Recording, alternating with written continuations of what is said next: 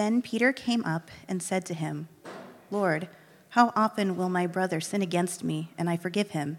As many as seven times? Jesus said to him, I do not say to you seven times, but 77 times. Therefore, the kingdom of heaven may be compared to a king who wished to settle accounts with his servants. When he began to settle, one was brought to him who owed him 10,000 talents. And since he could not pay, his master ordered him to be sold, with his wife and children, and all that he had, and payment to be made. So the servant fell on his knees, imploring him, Have patience with me, and I will pay you everything. And out of pity for him, the master of that servant released him and forgave him the debt. But when that same servant went out, he found one of his fellow servants who owed him a hundred denarii, and seizing him, he began to choke him, saying, Pay me what you owe. So his fellow servant fell down and pleaded with him, Have patience with me, and I will pay you. He refused and went and put him in prison until he should pay the debt. When his fellow servants saw what had taken place, they were greatly distressed, and they went and reported to their master all that had taken place. Then his master summoned him and said to him, You wicked servant, I forgave you all that debt because you pleaded with me. And should not you have had mercy on your fellow servant as I had mercy on you? And in anger, his master delivered him to the jailers until he should pay all his debt so also my heavenly Father will do to every one of you who, if you do not forgive your brother from your heart. All right, just before we get started, um, just a couple quick announcements and a reminder that I'm doing my best to put more details into the church app for announcements so that it doesn't turn into like 10 minutes of announcements from up front. But a couple of few couple quick things. First of all, we meet here at 4 p.m., and the encouragement we're giving to our body right now is to use 4 p.m. in all the ways possible to make much of Jesus. We're still looking for um, another space uh, if God opens that up, but for right now, He's given us this time to be able to use for His glory. And one of the ways we're encouraging that is to think through, like, what can I do in that early afternoon as a way to bring people together and then come to the gathering at 4 p.m. So, Rick got a bunch of people together. They skied out at Birch Hill this afternoon, getting ready to come at 4 p.m. So, I want to encourage you how does God want to use you to uh, welcome people here, to make this space into a place that 4 p.m. becomes in some ways a, a, badge of honor as we worship together. So I want to encourage you to think through that. How, is, how does God want to use you, your unique gifts and abilities, uh, to, to, for us to gather well at 4 p.m.? Um, second thing, we've got gender identity and the Bible. We had that this last Friday. It was awesome. Uh, we're going to have another one this Friday at 7 p.m. If you can reach out to me if you want to be a part of that or through the app, because uh, this will be one of our last ones gathering, and we'll either do it here or, or depending on how many people we have, we're going to do it at my house. So if you can let me know so I can figure out which place we're, we're going to do that at, that'd be uh, great. We're wrapping that up um, here pretty soon. So if you haven't been to the previous ones, that's okay. You can come and, and jump in on that as well. And then November 26th, we have a super something uh, after the gathering that date, so please bring a meal to share. Um, Let's pray together before we jump into God's Word. Father in heaven, thank you once again, as we do every week, for your Word. That your Word is truth, and that it's something more and more we have to uh, not only just know with our mind, but also allow to seep into our heart, to guide our life, to direct our, um, our actions, the way we respond uh, to a broken and sin filled world, Jesus. Um, God, help us, help us to be moved by the radical forgiveness you've given us so that we can extend that to others. We pray this in your name. Amen. One of the things I would say is the greatest trait of followers of Jesus is astronomical forgiveness. You may say, wait a minute, no, I, maybe it's love. And then I would say, if you think about it, love demonstrated is best seen in our ability to forgive someone who sinned against us. So let me, first of all, the story that, that we just read from Matthew 18 is a showcase of this. But I want to give you another example of what this looks like. This is from a, an excerpt from a counseling book called Gospel Conversations. And it's a story from, from about the mid 1800s. An African American named Charlie had been enslaved by Master Bill before the Civil War. Whipped repeatedly, Charlie finally escaped to the North, where he fought for the Yanks in the war. 30 years later, in the 1890s, Charlie, now an old man, visits the town where he had been enslaved. With a large crowd in the downtown area, Charlie and Master Bill spot each other across the street. Master Bill hollers out, Charlie, do you remember me? Yes, Master Bill, I still remember you. Charlie, do you forgive me for how I mistreated you? By now, a large crowd has stopped to listen to this exchange shouted across the street.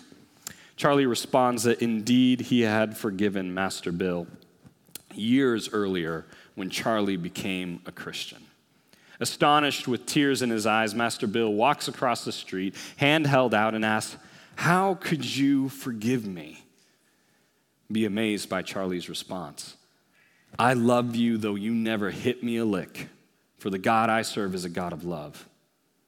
Those who interviewed Charlie about this event couldn't understand how Charlie could respond like this. Charlie understood. Christ changes people. Here's how he described it in his own words I had felt the power of God and tasted his love, and this had killed all the spirit of hate in my heart years before this happened. Whenever a man has been killed dead and made alive in Christ Jesus, he no longer feels like he did when he was a servant of the devil. Sin kills dead, but the Spirit of God makes alive. I didn't know that such a change could be made, for in my younger days, I used to be a hellcat. Astronomical forgiveness. Out of this world, seemingly crazy forgiveness.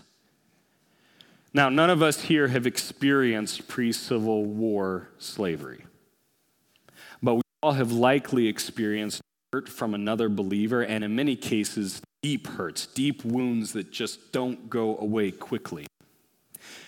This happens in I don't, every single church body. It happens across human society. I mean, this is what causes people to leave churches. Uh, a, lack of forgiveness causes us to horribly react towards each other. And, and when the watching world sees a church that does not practice forgiveness, they see something that is completely anti Jesus. So we can either allow a forest of bitterness to grow and consume our hearts when someone sins against us, or we can allow Jesus to free us through astronomical forgiveness. So if, you, if we look at this text, Matthew 18, I'm just going to read the first two verses. It says, Then Peter came up and said to him, Lord, how often will my brother sin against me and I forgive him? As many as seven times? And Jesus said to him, I do not say to you seven times, but 77 times. Jesus just got done addressing the question among the disciples who is the greatest. That's what we talked about this last Sunday. He teaches them that their identity is that of kids and children who are humbly and completely dependent on their father's authority and position. And as brothers following Jesus, then they must live in that humility towards each other. And we see that that first living of humility is them pursuing each other with the same love that God pursued them. That means like if they see their brother sin and they see them going away from Jesus Christ, they should pursue them in that love.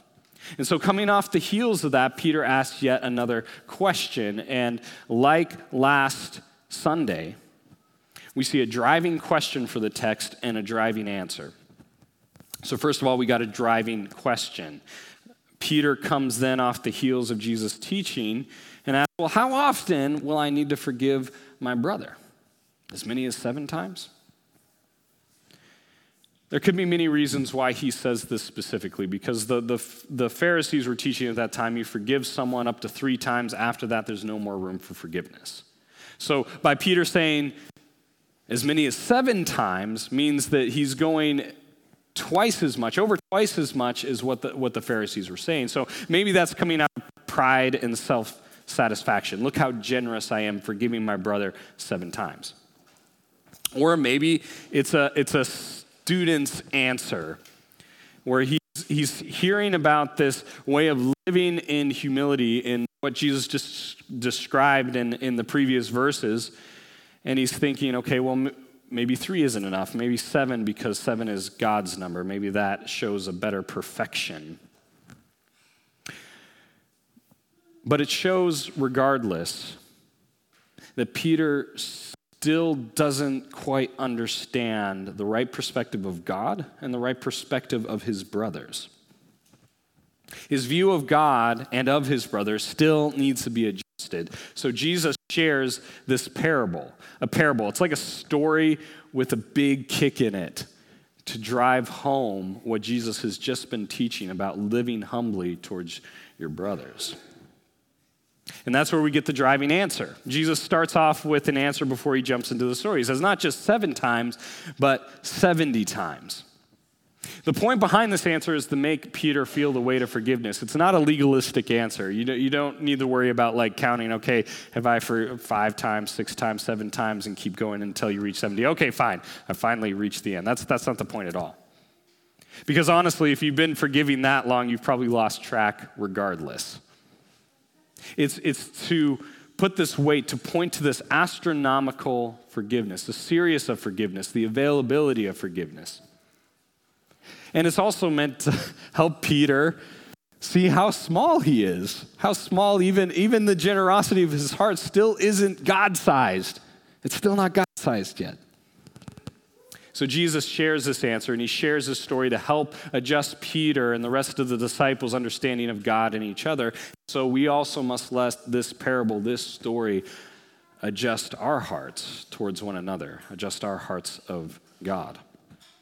Jesus preaches radical forgiveness being a normal part of our relationship with each other as brothers and sisters who follow Jesus. The only way to have that kind of radical forgiveness, like the story about Charlie is we've got to know the extent of our debt towards God, know the extent of others' debts toward us, and then act accordingly. So let's jump into the story, starting in 18, verse 23. Therefore, the kingdom of heaven may be compared to a king who wished to settle accounts with his servants. When he began to settle, one was brought to him who owed him 10,000 talents. And since he could not pay, his master ordered him to be sold with his wife and children and all that he had, and payment to be made. So the servant fell on his knees, imploring him, Have patience with me, and I will pay you everything.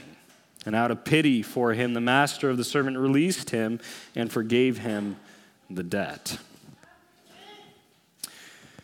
So, first of all, we've got an astronomical debt. And, and, and this is highlighted in a couple of ways. One is, is you have a role distinction. You have a master and you have a servant. And this highlights even our relationship in many ways with, with God. He's at a different plane, he's in a different role, he has authority. And so, servant owes master in astronomical debt. This role is even more highlighted. And so, the, the master, in many ways, deserves to leverage his wrath, his authority to bring punishment on this servant who has this debt. Now, I want to help you understand why this is an astronomical debt. A talent, uh, I read in one commentary, is about 6,000 days' wages. 6,000. One, one talent is 6,000 days' wages. So if you you can do the math and start calculating it out, but basically at this time, this is a, like a, a prince's like wealth is what this is. It's like a nation's gross domestic product. It's a huge astronomical debt. And that's the point. Like, the story that Jesus is sharing is not like someone listening at that time and hearing it and being like, oh, yeah, I remembered when Joe owed that much. No, that's not the point. It's, it's purposely this extravagant amount to capture the attention of those who are listening. And we know that in, in God's economy, sin accrues an astronomical debt, and evil must be dealt with. So while the response may seem harsh, when you understand the level of debt and the reality that this servant is not going to be able to pay it off, you can see how this, this servant just welcomed this type of punishment into his life. But then we see this humble and remorseful response. What does he do? Like, like anyone who is would, would be in this situation, he knows the debt is overwhelming. There is no hope. And so he throws himself down and begs for mercy. Have patience, I will repay. I mean, this is this is a desperate response. And the reality is, is there's this, it's, it's, it's not true. He's not going to be able to pay it off. Like, there's no way when you understand how much he owes that there's going to be a, a, time for him to pay it off. This is just out of desperation of, like, how can I not suffer what's coming towards me? He knows he can't pay it off. The master knows it. And the only way we can know the sincerity of his response is only going to be told by the rest of the story. Does what he received from the master take root in his heart? And that's where we see the master assuming the debt. The debt doesn't magically get taken away. If the master chooses forgiveness, he must swallow the lost income. He must take the debt on himself. But for the servant, the only way for him to live, for, his, for, for him not to go to jail forever, for his family not to be put into slavery is complete and total forgiveness. And, and if, if you look specifically at verse 27, you see this progression that happens that leads to this grace to be given to a servant who owes this debt. First, you see this pity and compassion. When you read through the story of Matthew, there's these key moments where you see the compassion of Jesus as this driver this indication of how God views broken, repentant sinners. His pity and compassion drives him. Pity for the one who's under the weight, who's up against the odds, who needs help, who has no hope like the servant. While his wrath is justified, compassion is still given. And then we see that the, the master releases him. The bonds are no longer holding the servant. He's no longer tied by his mistakes and his extreme debt. The master has freed the servant and assumed the debt. The debt is forgiven. The offense and the lie is removed. Freedom has been given to the servant. That lie that somehow the servant could manage to repay it is taken away. And, and, and, if we pause right here in the story and we look at this, this is the gospel when we look at it, that God takes pity on us as, as sinners who have this extravagant debt, this astronomical debt. And then what Jesus does in order to make a way for forgiveness to happen is he assumes our debt on the cross. When, when he is hanging up there, going through one of the, the worst forms of death known to mankind, and that's just the tip because it's representing the spiritual debt he assumed, taking on the wrath of God upon the cross. Because we can't fix that relationship with God. There's nothing that we can do. We can work our entire life off, and yet that is still not enough. It's not a good enough work. And without Christ's intervention, we suffer the wrath of God. And, uh, a, and, and we see Jesus in the previous part of Matthew 18 referencing that, that there is an eternal weight to the wrath of God in hell. But when we put our faith in Jesus Christ in his accomplished work on the cross. When we trust in him and, and he assumes that debt and we are made free, that's, that's what Charlie got in that story at the beginning. When, when you're free and how that changes you and what that means, it's everything. Because not only did Jesus assume the debt, but he showed that he had paid it off because he rose from the dead and paved the pathway to life. Now, now we intentionally preach gospel centered sermons if you miss the gospel or you have gospel amnesia, where you forget what Christ has done for you, then you're going to miss what life is all about and how to live in response to that and what that looks like. I mean, I mean, right here, I mean, you, you get this. You can imagine, like, man, if, that debt removed, it's worth celebrating. That's worth praising God over. It's like that song we were singing, like Lazarus, like rising from the grave, being set free from the bonds of death. That's what happens to us when our faith is in Jesus Christ. And, and if you're here and your faith is not in Jesus, that astronomical debt is still on your shoulders. It's still on your shoulders. There hasn't been payment made for it. And, and, and, that's why we gather as a people. That's what God, God's role for the church is, is that we can bring that message of astronomical forgiveness to those who are still living in darkness. But here's the thing it's, it's easy to end the story right here. It's easy to be like, oh, sweet, that's a good message. Let's go, let, let, let's go home. Let's have dinner. But that's not the end of the gospel, is it? That the gospel had, if, if we put our faith in the good news of what Jesus accomplished on us for the cross, that changes our life. It, th- th- there's a response when our life is changed. It shows us that we've actually, where our faith actually is. Because if we understand the extent of our debt and what God has forgiven us of, then we'll clearly see the extent of others' debt towards us. So let's continue in verse 28. But when that same servant went out, he found one of his fellow servants who owed him a hundred denarii. And seizing him, he began to choke him, saying, Pay what you owe. So his fellow servant fell down and pleaded with him, Have patience with me, and I will pay you. He refused and went and put him in prison until he should pay off the debt.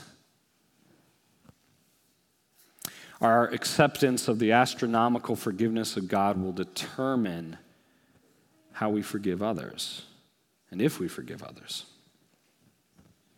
Like the previous passages in Matthew 18, Jesus is highlighting that the Father's pursuit of us should be mirror, mirrored in how we pursue others.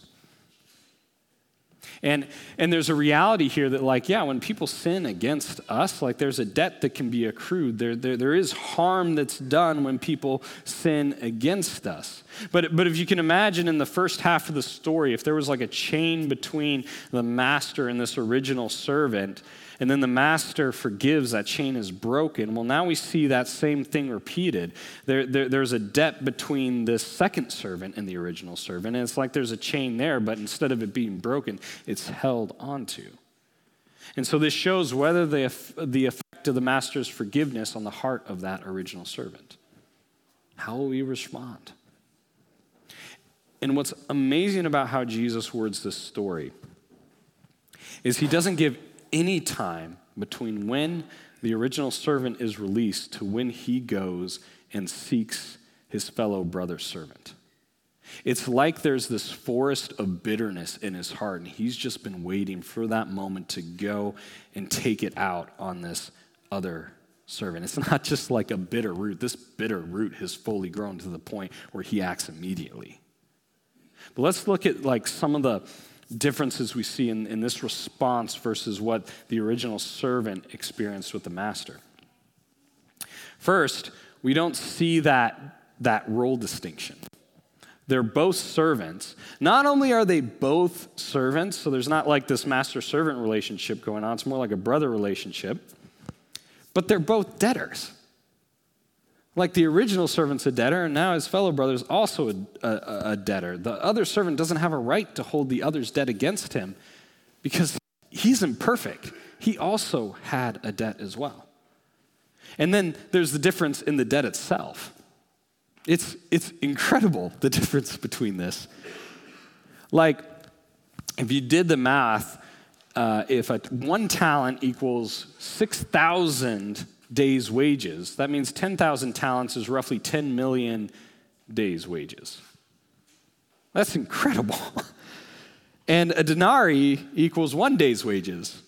So the second service, this, this servant, this brother servant owes 100 days' wages versus 10 million days' wages that the original servant owed to the master. So the original servant's debt is roughly 100,000 times bigger than his brother servant's debt. And which is interesting because where it was impossible for the original servant to pay off a debt, this one, even if there was a little bit of mercy, this, this second servant could feasibly pay the debt over time. And then we also see a difference in response. He chokes the man. Instead of being consumed with his master's grace, he is consumed with his brother's debt. And then we get this humble and remorseful response. It's almost verbatim to what the original servant did with, with, with the master. The servant is there, he's begging. And while his debt isn't insignificant, he knows it and he's begging. Please have patience on me, I'll pay it over time. But instead of forgiveness, the debt is held onto the fellow servant is put into jail until he pays off the debt, which, if you're in jail, there's, just, there's no way that you can pay the debt off. So, consumed in bitterness and greed, the original servant does not want to pay the price of grace.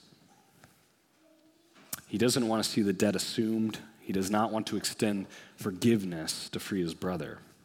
And it shows that the original servant never found freedom in the first place. And so that leads us to the last part. That if we get the debt we owe God and we see the difference between the debt we owe God and the debt others owe us, we need to act accordingly. And so we see a reckoning happen, verses 31 through 35. When his fellow servants saw what had taken place, they were greatly distressed, and they went and reported to their master all that had taken place. Then his master summoned him and said to him, You wicked servant! I forgave you all that debt because you pleaded with me. And should not you have had mercy on your fellow servant as I had mercy on you? And in anger, his master delivered him to the jailers until he should pay all his debt. So also my heavenly Father will do to every one of you if you do not forgive your brother from your heart. So the master has another encounter with this original servant. And he calls the servant wicked. Why? Because his heart has been revealed, not having changed at all by what had been offered to him. I mean, he'd been offered forgiveness. There was pity that was there, but he didn't take that then and extend it to someone else. And, that, and that's where the question that the master asks, he says, and, and should not you have had mercy on your fellow servant as I had mercy on you? And so the master is righteous in his anger towards this unforgiving servant. And the weight of debt is put on him again. And Jesus tells Peter, So also my heavenly Father will do to every one of you if you do not forgive your brother from your heart. So we got to remember the context. If you go all the way back to the beginning of Matthew 18, the disciples had been arguing about who is the greatest. I mean, bad blood is brewing between the disciples. So Jesus first is showing, hey, remember, your disposition first is, is humility. And he goes further to shows that to live humbly, not only do you pursue one another when sin comes into your community, but also you need to radically forgive one another. When we forgive, we recognize that Jesus assumed and covered our debt, and so he also covers the debt for, of those who have our brothers and sisters as well. So when they sin against us, that debt has been covered by Jesus. It's letting Jesus assume the debt for them. That's the power of the gospel. That's what gives us the ability to give astronomical forgiveness. Because you're, you're able to understand the debt that's been given for you. So it's like, yeah, no, you don't forgive just once, not three times, not seven times, as many times as it takes to mirror the forgiveness that has been extended to you. And this principle is not new. This isn't the first time Jesus has taught this. In fact, this Jesus, when we first see it in Matthew, happens right after the Lord's Prayer. Matthew 6, 14 through 15 says, For if you forgive others their trespasses, your heavenly Father will also forgive you. But if you do not forgive others their trespasses, neither will your Father forgive your trespasses. And this gets to the point. The greatest and most defining trait of a Christian is radical, astronomical forgiveness. Because if we're, not, if we're not extending that forgiveness to others, it's showing that we never believed the gospel in the first place at all. That's the first indicator, is like to be able to extend that forgiveness. And to me, I, I think this is one of the most powerful messages for the church right now as a community. We are called to be light in this world. We are called to be like salt, a, pre- a preservative that keep, keeps things from decay and brokenness. Forgiveness is a fundamental part to being a Christian. So if, if we're going to grow and move to make a difference in this city, we need to be able to have this type of relationship between, between us. We need to live in radical, radical forgiveness between one another. We, not only do we need to go after each other when there is sin in, in, a loving way to be able to pull people back from following a road that pulls away from Christ, but when there's someone coming asking for forgiveness, we need to extend it from the heart.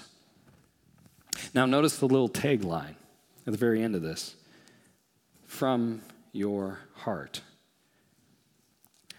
So if someone comes up and says, like, will you please forgive me? And you say the words, I forgive you. Like, it's not just magical words that makes things go away. It has to do everything with your heart towards them. And, and, and one thing that, that God taught me in forgiveness from the heart is that fighting bitterness is uh, sometimes an everyday battle. That's, that's another thing, is sometimes you think like, man, if I say I forgive you, like, oh, sweet, it's all done with, everything's nice and rosy, and you can wake up in the morning and your heart's right, and you can just go along with the day. But what happens when you feel that surge of remembering what someone did against you the next day. So if you forgave him on Monday and you wake up Tuesday, what do you do? You have to live in forgiveness.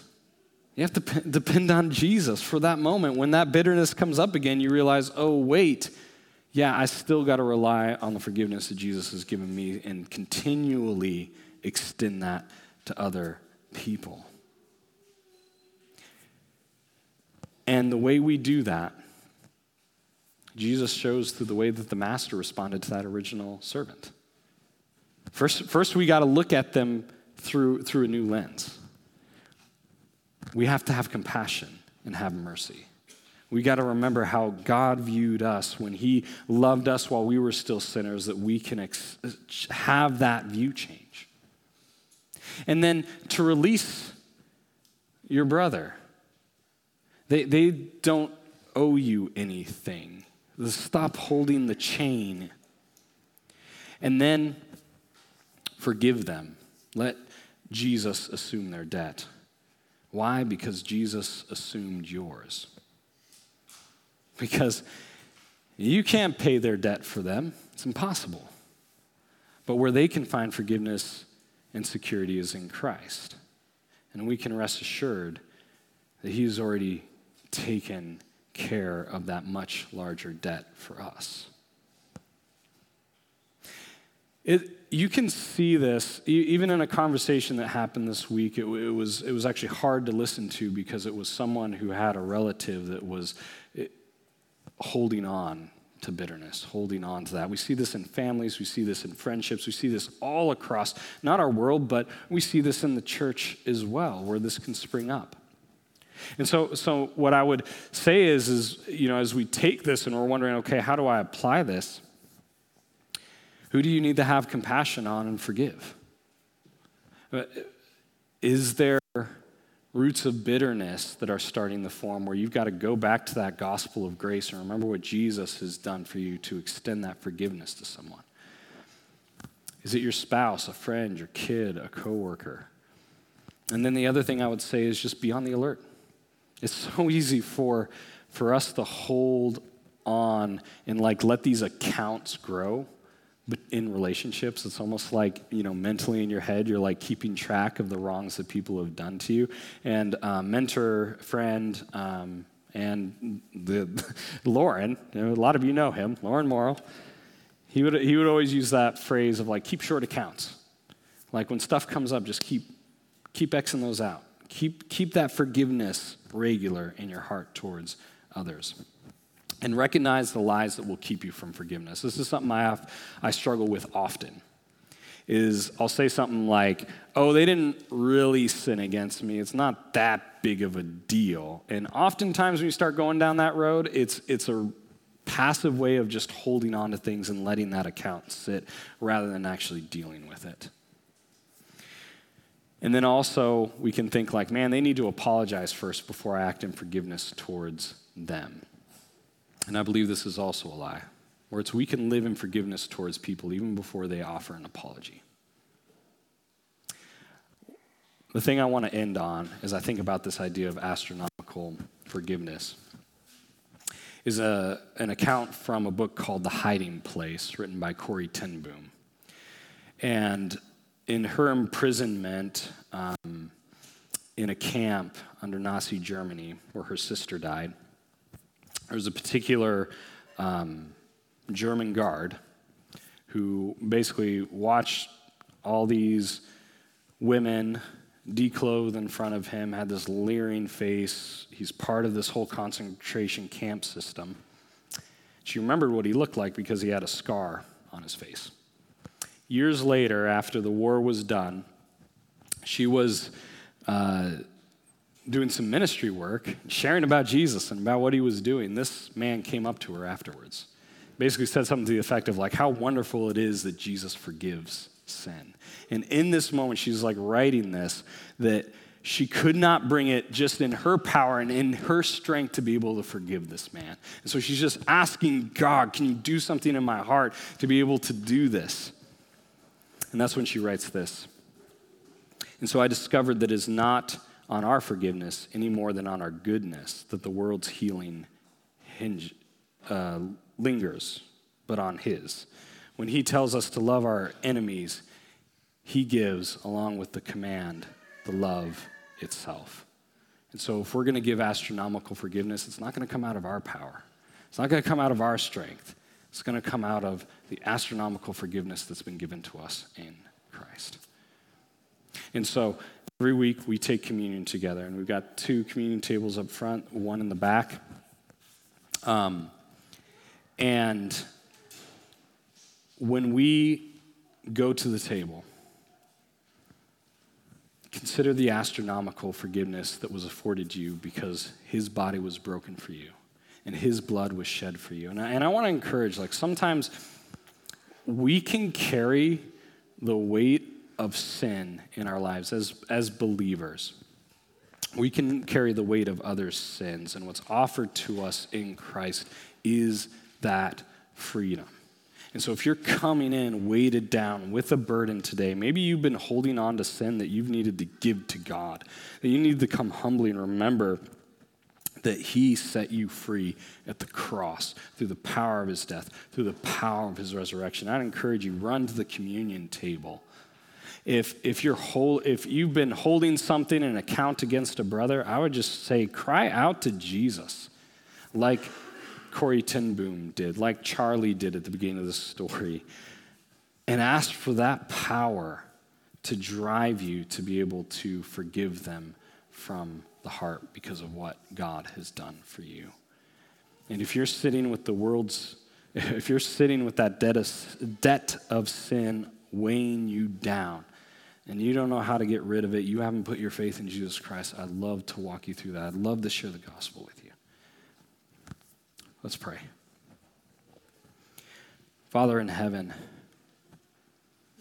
God, you, you treat this with godlike seriousness, our forgiveness towards one another.